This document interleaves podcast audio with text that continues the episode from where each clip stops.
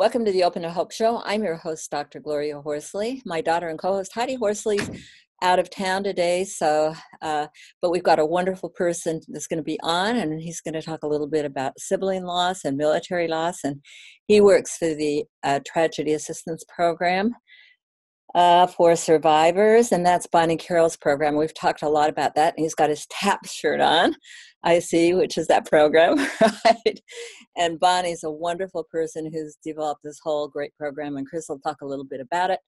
But uh, I want to talk about today about military loss and the the ultimate sacrifice. And Chris lost his brother Jeremy, uh, was killed and we'll have him talk a little bit about that. Uh, tell us about your brother. Growing up, he was he was a handful. Um, you know, he was he was my brother, and I loved him, but he he definitely had his little his little peccadillos that, as a sibling, that um, that he he knew how to get on my nerves. I knew how to get on his, and that was a lot of what we what we shared growing up is just kind of getting on each other's nerves. But yeah, he was he was very into hunting. Um, he was he, he liked to go turkey hunting every year, deer hunting as as time allowed. He usually had to take off school for that. The day he turned 17, like the exact minimum day that you can start getting recruited, he was in the recruiter's office and uh, he joined when he was 17, got a, an age waiver, and was in basic training when he was 17. In that particular um, that particular uh, tour that his unit took, he was the first one killed. Um, and I, there were, you know, a lot of a lot of men that were killed, and you know, contractors that were mm. associated with them, and you know, they a lot of people saw saw their lives end there. But um, he he was the first one in his group, and that was sort of, from what I understand, a rallying cry for his uh, for his his unit there for a while, just to kind of make sure that you know they honored them the best they could um, which yeah. is kind of what we all try to do. Right. Well, let's talk about you. I, I was reading some things about you, and as a sibling, it, one of the things you said that you didn't, you were numb when you heard about it, and you didn't cry for a couple of weeks, and uh, and here you are, how many years down the road? Twelve years. Yep. You started a movie about him yeah started it never finished it um, but um, the reservist. But what i wanted yeah. to ask you right? The reservist the movie? Mm, yeah. What i want and you were in school in college. Mm-hmm. and you uh, went back i assume. And as a sibling n- nobody knew your brother right? But it was probably a pretty high profile loss. Yeah the the school i got my um, my undergraduate degree from was one town over from my hometown. So, and what's your hometown? Uh, Jackson, Missouri. Okay, and, and how big was it then? Uh, it was about ten thousand people. Okay, so people knew each other. Yeah, it was a it was a big deal. Um, you couldn't drive up and down the the roads in town without seeing memorials put up all over the place. Wow. wow. Know. Yeah. And, and, as a sibling, what have you found out as time goes on? And and how did I know you? Um, one of the things I was reading that you mentioned was that you felt a lot of anger, and you wrote the script. Yeah. And, but it became less angry. I was wondering about writing and your creativity. Um, well, I, I've as much as my brother grew up always wanting to be um, in the military. I grew up wanting to be a filmmaker um, mm-hmm. From the age of eight, I think I kind of decided that's not necessarily what I wanted to do for a living, but something I wanted to be a part of for the rest of my life. I was, uh, you know, I was looking for an outlet after after my brother died, um, and you know, everybody's got their own way of doing things, and my, my outlet has shifted over the years. But initially, it was I need to to tell this story and tell the story the best way I knew how, which was you know uh-huh. cinematically uh-huh. through film.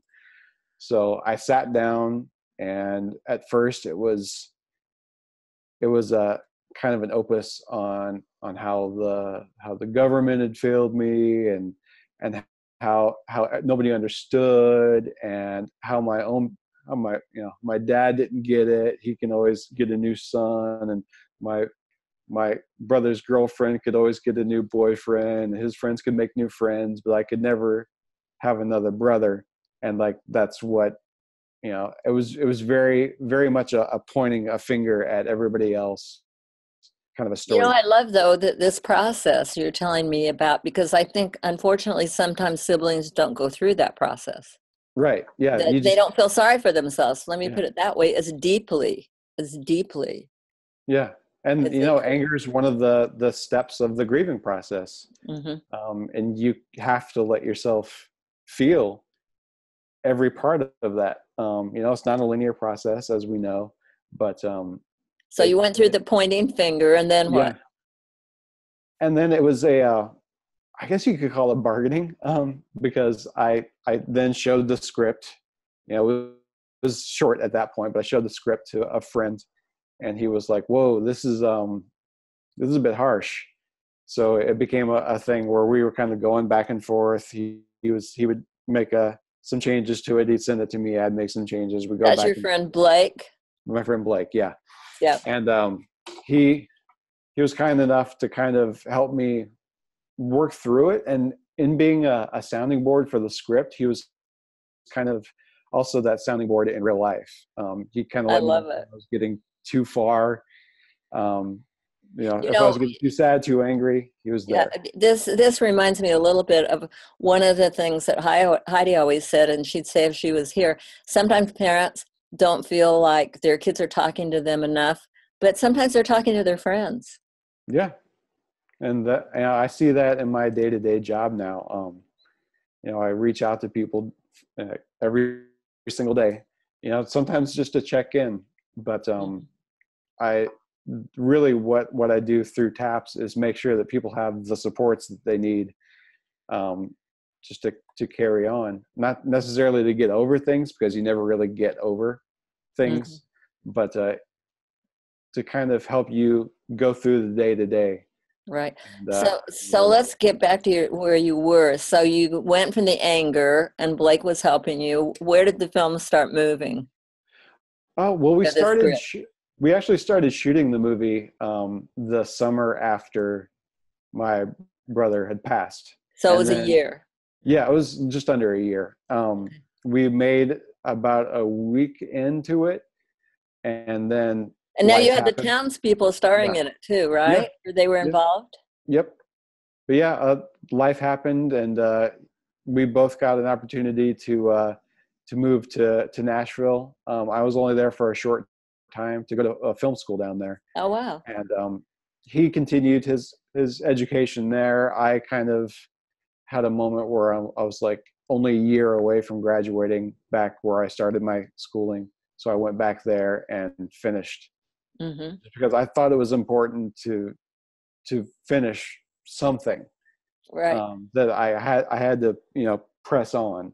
That Uh-huh. you know, if I couldn't get the movie done, I, at least I could see my degree to completion. Uh huh. and you know that's that became my goal and that's what i did. 10 11 years past the death 10 years of trying to make this movie it did, it was this all encompassing thing that i kept trying to press for and it, it wasn't getting done. It was causing me f- more frustration than it was worth. So in this past year i've stepped away from it.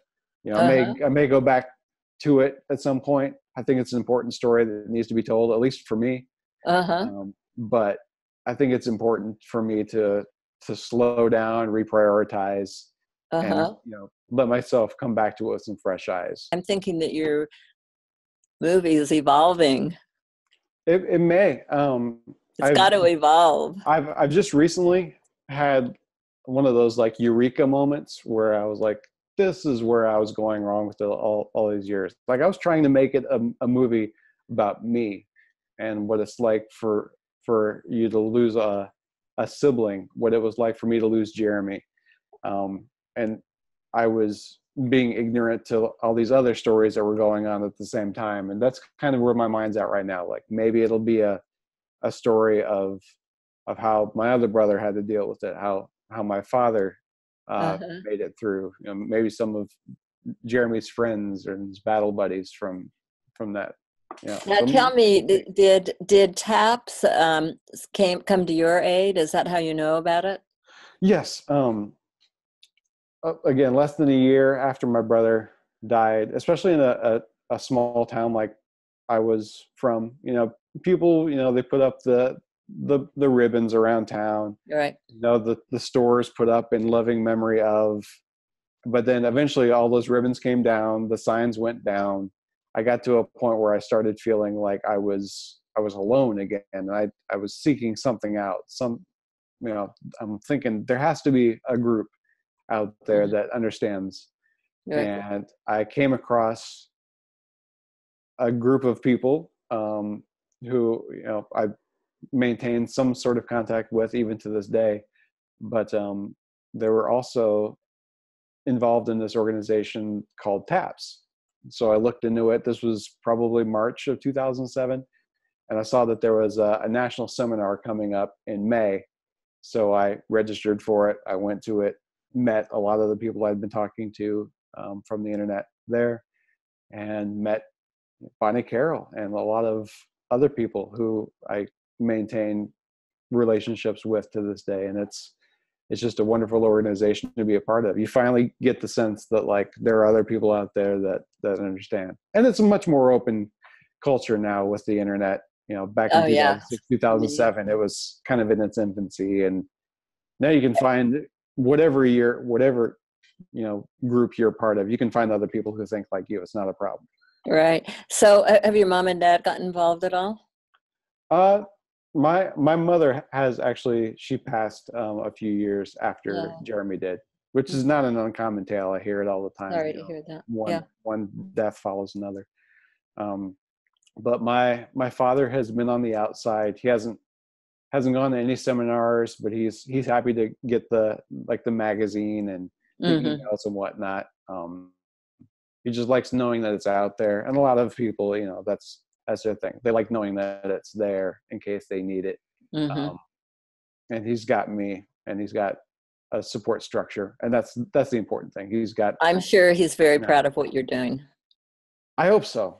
I know Uh, that's yeah. that's obviously not my my goal for doing what I do, but uh, you know, I no. I hope. That, uh, tell us what your title is. Uh, I am a survivor care team advocate. Um, I kind of look at it as if you, if ever you go into like the emergency room at a hospital, there's that the first person you hand like handles you when you come in, and you know they take your your blood pressure and everything, your vitals, and they send you back to the doctor.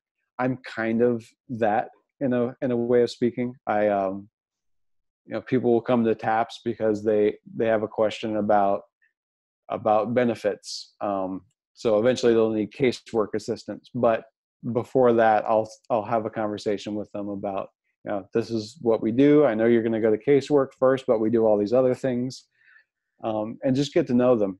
Okay, And- how can I, uh, if I'm watching this and I've had somebody die in the military, and actually, um, people uh, could have been in the military and died after. I mean, uh, people are can come into the TAPS program, uh, military families. They don't have to have died in active duty, right? Correct. Yeah, we we get people going back as far as World War II, Korea, Vietnam, going all the way. to- free, by the way. The services are free, right?